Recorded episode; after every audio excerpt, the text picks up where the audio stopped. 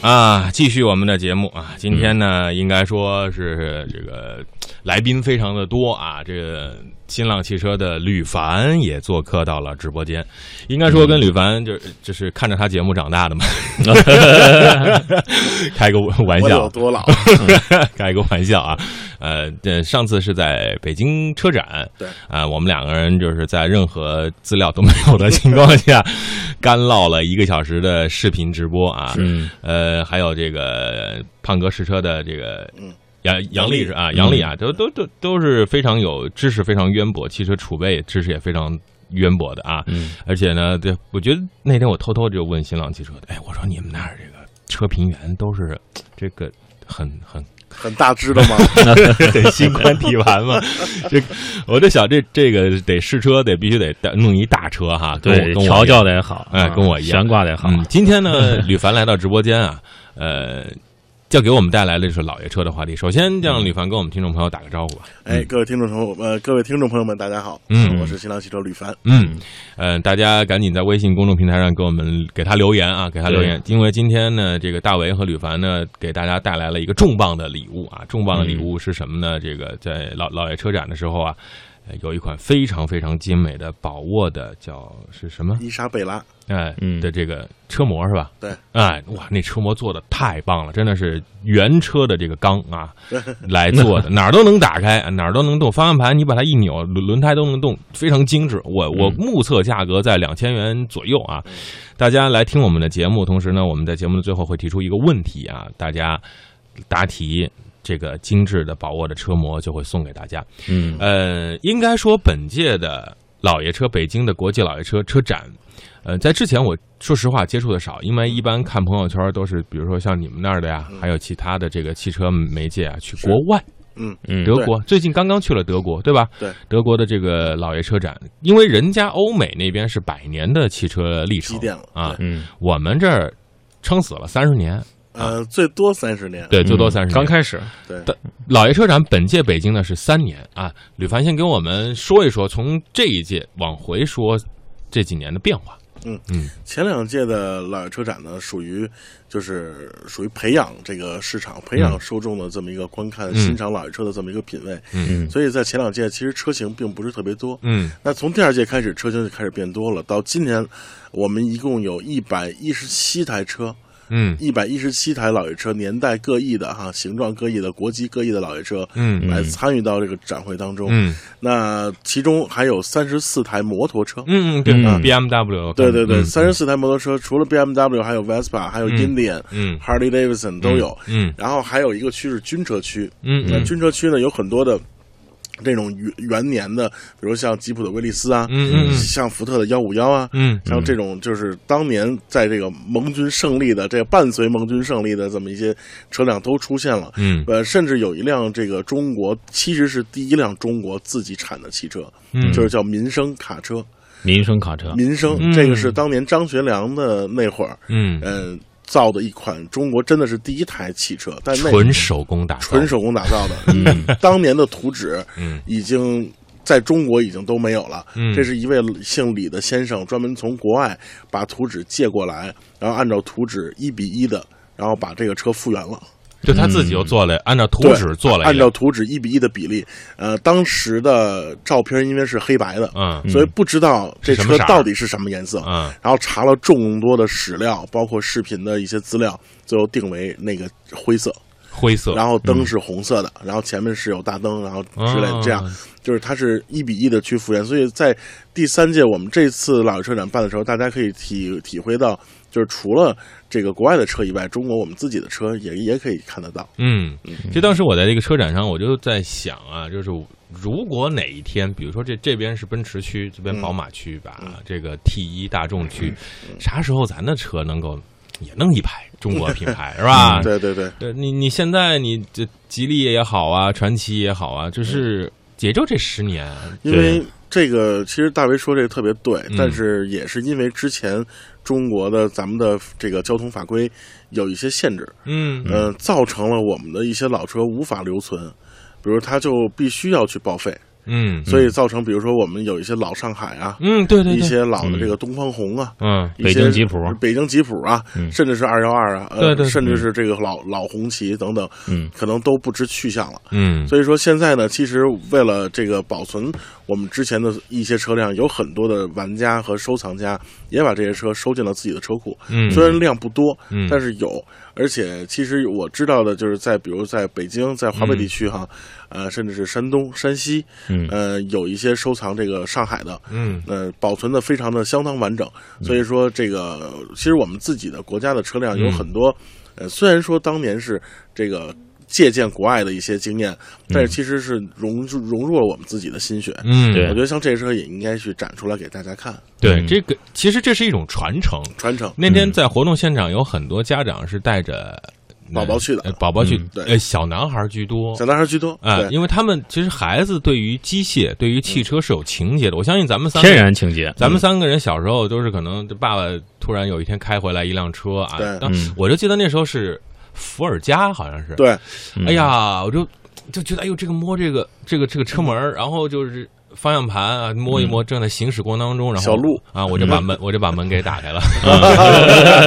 又暴菜一顿。那天我在现场看见了那辆车，啊，那辆是一辆白色的伏尔加，嗯嗯然后这辆伏尔加跟大为所说的这个情节，包括传承非常相似。嗯嗯嗯，它呢是一台父子的车，嗯然后这台车有很多的老车的玩家和收藏者，他只是找外面的一些技师或者是一些这一些车辆维修的一些地方把车辆去复原，嗯，而这辆伏尔加是父子两这是两双手自己修出来的。就自己去把它复原成原样的，并且嗯是北京的吗修复的，是北京的。嗯所以说，呃，这这对父子是把当年，因为他爸爸当年嗯就是、就是开伏尔加的，嗯，然后现在等于长长大了，他儿子长大之后找了一台伏尔加回来，然后跟他爸爸一起把这伏尔加又修又修缮了，所以说这个感觉特别好，所以我嗯这是一觉得种情怀，这个情怀故事，嗯我觉得就非常的经典，嗯就是其实有很多的在国外的玩老爷车的玩家，嗯都其实是他这们样都是这样，嗯就是父亲当年就是开这个的，嗯，对然后然后长长变老之后跟孩子一起再回味当年的时光，嗯甚至是我们这个在现场有一台雅马哈的一台小五零的摩托车，嗯嗯，嗯特别不起眼儿。特别不起眼特，别不起眼儿。那嗯最后我们还选择它去登台去展示，为什么？是因为他六岁的时候，嗯就是他爸爸骑着这台车，跟他拍了一张照片。嗯然后他到了十八岁之后开始骑这台车，然后到现在他的孩子六岁的时候，他也跟他的孩子拍了一张照片。嗯，所以就这种感觉，就是真的是这一台车伴随了三代人的成长。祖传，嗯对其实小嗯呃，就现现现在给吕凡下个任务 啊，这这这一对父子和这个小摩托车啊，嗯，帮我联联系联系啊，可以嗯可以下次请到直播间，没问题我们就想听到汽车的故事，对，呃，因为我觉得你像在美国啊，嗯我当时就看这种美美剧也好啊，电影也好，很有一个这个很大的车库，嗯，嗯，对吧？对然后照着一块油布对，啊，掀开之后没有灰尘啊，对掀开之后锃亮的一款五十年代的老车，老车，对但是旁边站着是一个很很时尚的人，对，嗯，然后说这是我爷爷的车，嗯对嗯那给我爸爸开，我爸爸给我开，然后满墙的工具，对他给自己动手，对啊，更修修换换。其实这种汽车文化真的是需要积淀。没错，嗯啊、我们可能现在老现在很多人都是看，哎呀，这个要要新款，要这个、哎漂要最新的啊，嗯要要有面子，其实而且买车都要买新的啊对，二手车都不舍得开你。你 在你在路上看见一辆这个五十年前的车，或者是几十年前的车，你突然一下有种穿越的感觉。是嗯啊，是，呃，想问一下吕凡，嗯这个国外的这个老爷车的这个收嗯藏是比国内要非常的更加的原汁原味，我觉得是。嗯，为什么这么说？它就是它的车可能是很多是我们当时是买不到的，对，当时咱像们九没有幺幺的那些对，因为老款，咱们其实中国的汽车历史是有断层的嘛，对，是有断层对，，而且那会儿咱们是见不到那些车的，嗯所以基本上包括这次老爷车展上所展出就是的那大宝部沃大啊部分车辆，咱们也都没有见过。对，嗯所以就是想问您，就是咱们国家的这些收藏者其实还是够小众的，嗯，他们收藏这些老爷车大都集中于哪些车型？这现在来讲，我觉得是第一大部分是大众系列的，大众系就列是呃，包括 T Bus，包括 Beetle，、嗯这嗯嗯这些车嗯嗯可能会比较多一些。嗯那另外一部分呢，可能会收藏一些法国车，比如像嗯雪、像雪铁龙的对系列，嗯，然后还有呢，还有就是 RCV，就是这次我们带来四台不同风格和年代的 RCV。嗯嗯就是当年的雪铁龙的 RCV，大家可能不知道这这这是一个什么车，哎，当那就个是车我是不是像长相甲壳虫那个？对，哎那呦个就是法国的甲壳虫，我当时就想，哎，对甲壳虫改什么改标 了？ 对，就就是那样的，就是当时法国的国民车，嗯就是大家可以在一些比如《丁丁历险记》对对对对就有对那个对，车，嗯，然后还有一些人会收一些美国车，嗯因为美国车其实说句实话，现在可能大家觉得它声势不是很大，嗯但是其实从上世纪的二十年代一直到七十年代，呃中期吧，嗯呃一直是美国车在一统天下。其实有对很多很先进的技术，包括这个空气悬挂，嗯呃，包括这个安全带，包括甚至是这个收音机，嗯嗯等等，这个搭的在车里面的东西，不自动变速器等等，这些都是美国车先有的，嗯，然而后且才普及到其对其他当的时那个现场凯迪拉克那款火箭车。啊，对猫王呃同款，猫王同款，那是它贴的是个紫色，紫色这后来贴的吧？这应该它是它是漆，它是拿油漆做的糖糖果漆，嗯那个是美国典型的就是 American Candy，啊，对对就是 American Candy，对，就是糖果面儿的，就特别而且甜像我们这些人，就是在小时候玩街机里面，嗯，对对，经对常会出现这个对车。对对，没错没错没错，哎呦，嗯这个车我当时我就站在他前头，我站立了很久。我说嗯这大长鼻子真挺大的，怎么停车 呢？然后我就想，尾巴还很长。台门口那地儿不 够停。所以这就是每个国家不同的交通文化，嗯会造成不同每个国家的车型的使用和它的造型的区别。嗯在美国，因为是地广人稀，嗯而且美国车停车一般不是倒车入位，是头进去，直接炸你嗯直接扎进去的，对所以它不用考虑停车的问题。嗯但是像日本车，它就会考虑，比如说我到哪儿挤啊，到哪儿小啊，停车位要小啊，所以会造成有 K 咖的文化。嗯所以这是不同的国家，然后有不同的使用的这个这个背景。嗯啊，包括为什么欧洲车当时很小，像 Beetle 也小，RCV 也小，嗯因为战后他们在重建，大家手里都没钱，嗯嗯、只能花那么多钱买一个四个人能坐的车，家家庭用的车，四个人可以坐就行了。嗯，所以说，哎，这这些小车可能会就这种两厢的小车，嗯对吧？就会比较火。嗯所以为什么我们去现在去欧洲，他们还是在开 Polo 啊，嗯什么二二零七、二零八呀这样的车。所以说，不同的背景会造就不同的文化。嗯当然，对于中国来讲，其实我们这个文化，这个无论是汽车文化还是缆车文化，嗯都不是很健全。对所以说，其实不能按照严格的像欧美定义的那样的去、嗯去去分。一般在欧美来讲，嗯，它老老爷车这个东西就是就是经典车嘛，它分成三十年和五十年。对呃，三十年以上的车叫 young timer，就是年、嗯年轻的、嗯年轻的刚入行的老爷车啊， 五十年以上的叫嗯 old timer。就是 old-timer 老的，就是真的老的老爷嗯车，然后也有的这个，比如像美国会简称为 oldies，就是、嗯就是就是老家伙啊。嗯然后，呃，从同时呢，以这两个分界还有一个分界点，就是战前跟战后。对就是四五年以前嗯是这个战前车，嗯叫 pre war，、嗯然后这个战后是 post war，就是战后车会另外一个世界。所以说，不同的时期、不同的价值，它的车况，嗯，同时还要看它的稀有程度。嗯就是当年这车可能，比如说你产谁了开过的？对，还有就是车主，车主嗯比如比如说你这车一千台，只产了一一千台，并且被好莱坞明星开过，嗯那你这车的价值就比产过一万台的一个普通人开过的哎要呀高。，对这不就是球鞋吗？对对对对 对，其实非常像， Sneaker，嗯其实非常像对，那你说乔丹那个乔十一出一款全白的白 logo 的那全全球就两千五百双，对嗯那可不就值这钱肯吗定？值钱了。对所以你刚才说这个欧洲的汽车文化传承下来是小巧啊，对美国就是博大，嗯我的对嗯中国呢是包容见续，我觉得是这样，啥都可以嗯我来，觉得是 可以，而且我你来了之后还得符合我们国情。 口味对哦对符合我们使用习惯。先打上一红旗再对说啊，法什么都别打。法国的小车来了没事儿，我们加一屁股。 对对对对对好，现在还有一个问题呢，嗯就是我我站在这个有一台车是斯柯达， 对，啊，OK 斯柯达看到那款车的时候，它是放在钢气门儿啊，对，这个敞是篷的，对吧？是，是我仔仔细细的看了一下它那个档位、嗯它的方向盘、它的座椅，当时就和我现在想象的斯柯达是完全不一样了吧，啊完全不一样。对，而且那种呃呃，斯柯达是捷捷克的吧？杰克的呃， 对那种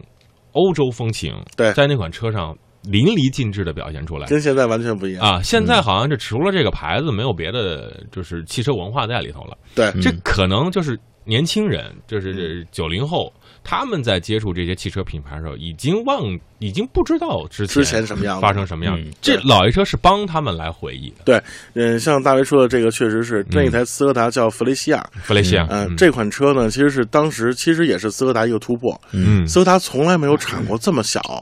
对这么对对这么运动、嗯这么浪漫的敞篷车，嗯从来没有过，只有这一台。那这一台呢，其实也是这个跟德国人合作来生产的。嗯那为什么现在我们所开的斯柯达已经不是斯柯达了？嗯因为它已经被大众大众被大众被大众集团收购了。嗯所以它整个的产品策略，包括生产线，都会沿用大众集团的这个命令。嗯呃那但是在之前，其实斯柯达是一个很悠久的牌子，因为对全世界至今嗯过百年的汽车品牌没几家，嗯它就是其中之一。嗯对啊，它是一八，我记得没错，应该是一八九五年，嗯嗯呃，一或者一八九，反正是一八九几年嗯嗯创建的这么一个牌子。当年它甚至产生产过一台比劳斯莱斯还要贵的座驾，对，嗯总总统级的座驾，非常厉害，而且在战前车的那个车型，它非常有这个地位。嗯嗯，它的甚至是它当年的那个带。当年带后备箱的车，嗯在现在国际市场上都非常值钱。嗯，所以斯柯达在战前的这个，就是他在自己之前的命运的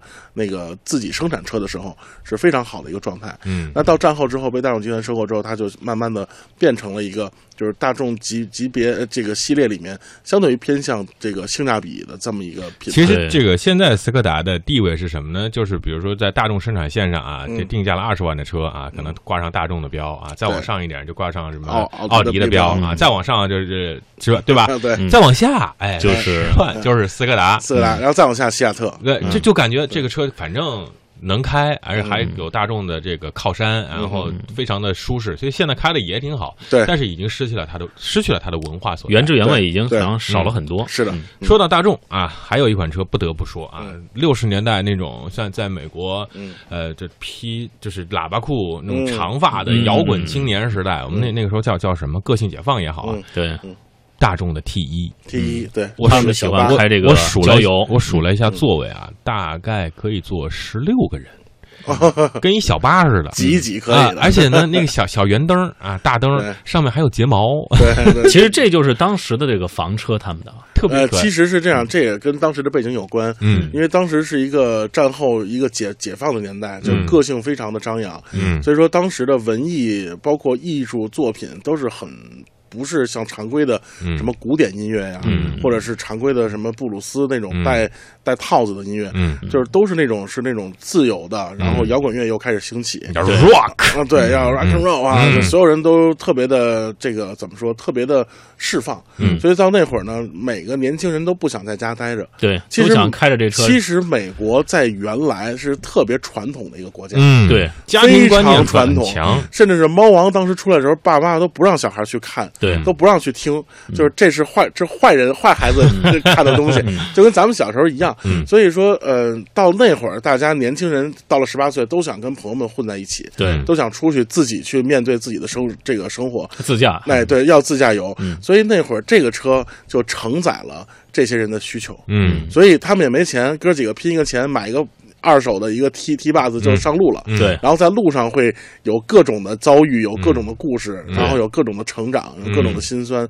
所以说，这台车在那个年代确实是满足了当时人们的年轻人的需要。对，应该就是五五六十年代嗯五六十的年美代国，对就对对战后的美国对对那段对时间也是这个 baby boom 嘛，就是对婴儿潮婴儿潮的时候，应该说这款车在我们看影视剧就了解的也是非常多。它嗯你就当现场来到这个这个车旁边的时候，很多人都在那儿驻足，嗯在那拍照，也是在勾起自己对原来的一些一些回忆啊。对嗯好，再来说啊，嗯有一款车我也是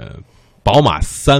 然后那款是第一代的宝马三，对第一的，跟对现在呢差别呃有点儿大啊，对 双双肾的这个口径也完全不一样了，不 一完样全不一样，啊，完全不一样了。对呃，但是呢，传承了这么多年，对，它第一代呢是二零零二嘛，它嗯这二零零二这款车是当年宝马的一个怎么说是一个突破，也是嗯它这个，因为宝马这公司特别喜欢另辟蹊径，对嗯就比如说现在出一叉六，对吧？嗯当年谁也不出什么跑车造型的 SUV 的时候，对它出一个叉六。嗯然后比如说这个大家都没有，这好品牌都没有认识到 SUV 市场很火的时候出了一个叉五、嗯所以它是一个很另辟蹊径的一个牌子。嗯，在当年也是，它是就是出了这么一个二零零二这个车，定义为运动型豪华紧凑轿车，嗯运动型豪华紧凑轿车，所以它可能就是它是要开辟了这么一个市场。嗯所以之后大家才会认为啊，这个这个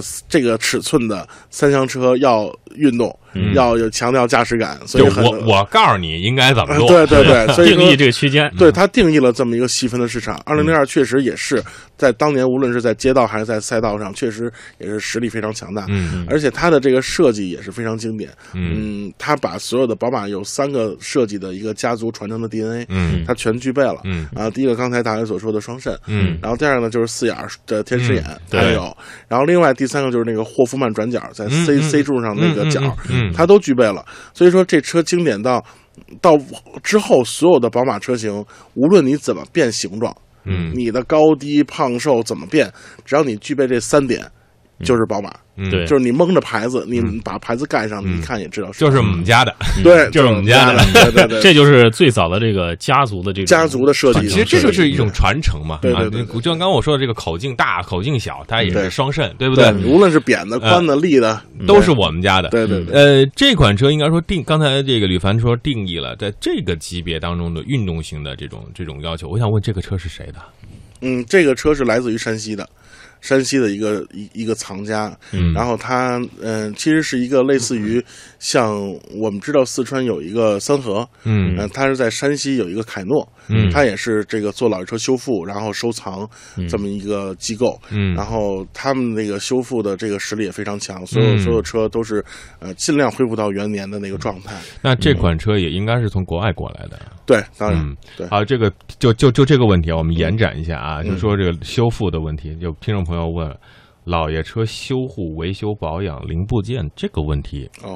这个是所有在中国进行老爷车收藏的所有人的痛苦。痛点，痛点呃第一，呃，放眼全球，嗯、只有中国。咱们入关的时候进口那个汽车的零配件是苛重税的，并且是严查，所以说非常难搞到配件，而且咱们又没有经历过那个年代。嗯你说咱们现在要搞一个，比如切诺基的价儿，嗯那几百、几十，淘宝上多的是。嗯，对，这个状态像国外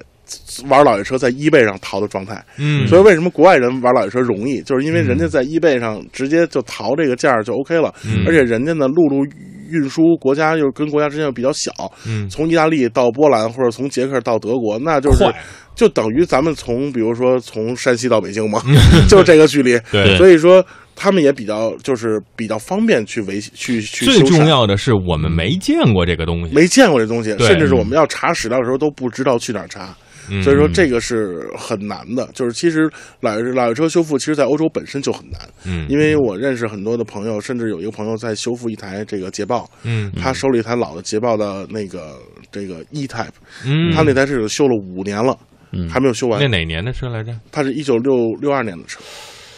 所以说他他到现在还没有修 完，他说因为有很多配件我要等新的，就是等一等一个状况好的配件装嗯上去，而不是找一个拆车件去装上去。所以说是非常在，即便在国外都非常难，嗯那在国内其实就更难了。嗯嗯，在国内，但是呢，这个为什么这个大众系的会好一些？嗯是因为在中国的南方有一些配件厂会产大众的配件出口到国外，嗯所以说，甚至我认识一些这个呃，之前跟马来西亚的一些车友玩儿，然后我问他们说：“你们这些老的甲壳虫的配件是从哪儿来的？”嗯他们 说：“从你们那儿啊。”我说：“为什么从我们那儿来啊？”他说：“因为你们南方有就是广东、福建嗯有工厂产配件是出口的，嗯，所以说其实我们可以找一些这样的这个，如果玩甲壳虫的这一些玩家，可以找到他们来去采购一些零件。对其实这些车不仅仅是现在这个有些很多配件难，在当时嗯呀一九五几年的时候因为也是也少，也少嗯也是少。那时候你对修个车，你就相当于现在开飞机、修飞机修那飞种。机一样，对对它可能你一个城市就那么一个点儿，没可能这错个城市也没有跑到老上海没错没，错跑到南没错京去，没错。这些修车工的就是身价也是很高啊。，对，现在能修复老爷车修复很好的修车工的对这个这个价格实在是太高了。嗯你看这位听众还问这个，他说：“老爷车能上路吗？能上牌吗？出厂合格证还能找到 吗？保险公司给投保吗呃，是这样，现在，呃，就中国而言，没有保险公司承接老爷车的任务，对因为它无法评估价值。？”嗯对，呃，因为没没有办法评估价值，是没有相应的这个政策的法律法规给它一个正、正确的估值。嗯嗯、但是在国外呢，一般来讲，有经验的这个发达国家是这样，比如说像英国、像日本，它是发老爷车牌照，嗯，对，然后这个牌照呢是允许你限时、限路段行驶。嗯比如说你这一周只允许周六周日出来，在某一些道路上可以开。嗯，嗯，所以说，嗯，这样的话，其实就盘活了很多的对这个，这个个周边资源就都是活了，你可以开，并不是说嗯不让你开，但是你要限时、限路段。嗯，这样的话就很科学，嗯既不影响交通，然后也可以让老爷车能跑起来，嗯，甚至是在欧洲有很多大大小小的这种老爷车的拉那个拉力赛，嗯，其实这拉力赛不是真正竞竞速了，老车拉力赛其实就是巡游，就是兔耳，对它只是用一种计计时，用另外一种计时掐秒的方式来计算你对车的控制的精确度。嗯所以说这个不是拼速度，而是拼这种你对车的车感。所以说大大小小的活动都能让老爷车参与到其中，都能让老爷车跑起来。嗯，所以说这样的这个这个，因为车不能放嘛，嗯一一一放其实是不好的，越放越越放越坏。嗯所以说这样的话，其实老爷车才能跑起来。对，其实我们再把这这往往倒推一下，我也希望我们的这个这个国内的嗯老爷车和这个汽车历史文化的这个